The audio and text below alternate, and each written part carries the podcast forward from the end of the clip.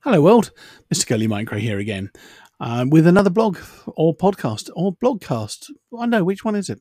Anyway, this is a recording uh, back from of Girly Micro's blog from back in October 2020 and relates specifically to uh, some of the events and some of her thoughts on what was happening with the pandemic at that time. All those moments will be lost in time like tears in the rain.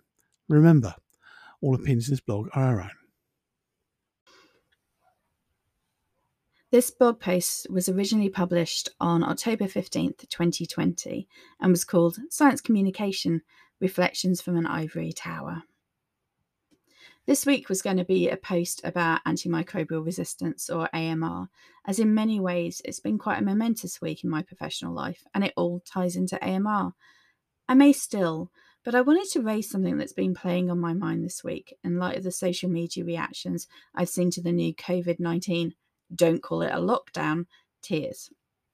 Let me now say that this isn't a political post, purely one linked to reflections that have been triggered for me that are linked to some of the pitfalls of traditional communication, medicine, and dissemination. On Wednesday, I saw this tweet. The scientist in me responded with, Well, of course. And surely people understand the ramifications for everyone if we don't find working containment measures.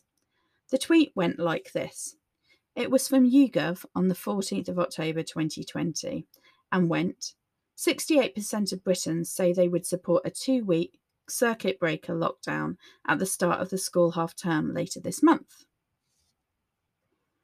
When I see posts like this, I usually scroll through the comments.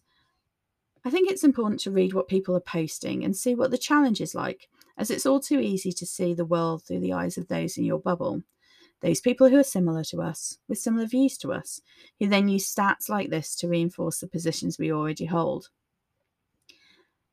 Then, as part of the comments, I saw this. In response, 68% of people in secure jobs, working from home, or on final salary pensions. Pathetic. And then, nail on head all these commentators, MPs, scientists, professionals, journos, etc., etc., not one of them worrying about how to pay their rent or mortgage, feed themselves or their kids, pay their council tax or lecky bill, pay for fuel, phone bill. It's easy to call from your ivory tower in it. My first reaction to this post was to blow out my cheeks and sigh. The needs of the many outweigh the needs of the few, and all that. That's an economic problem that should be addressed, not an infection issue.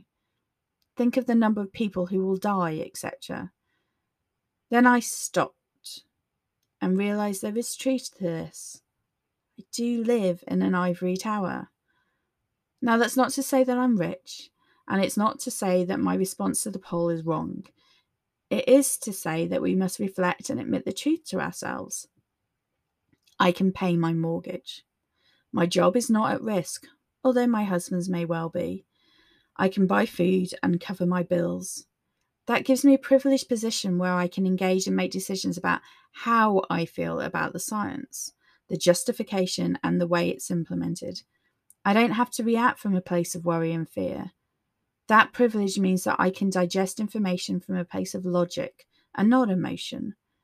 That privilege also means that I can lose mm-hmm, perspective about how others may receive the same information, and I certainly have to be aware of that privilege when it comes to judgment. However, the key word in the above paragraph is receive.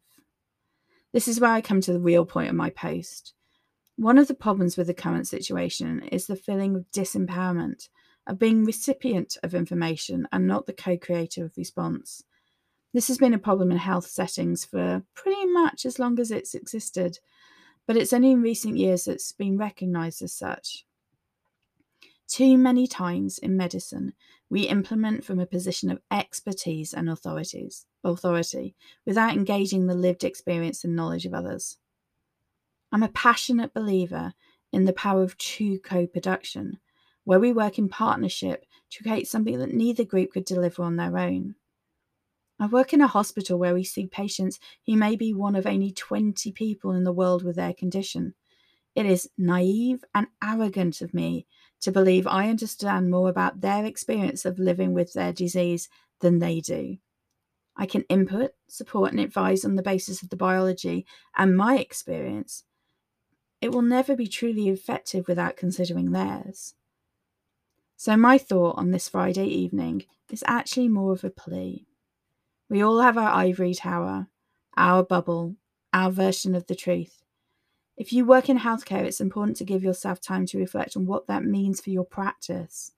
Are you doing everything you can to move from being the authority in the room to being the person who's prepared to truly listen and co create the best possible outcome for the patient in front of you?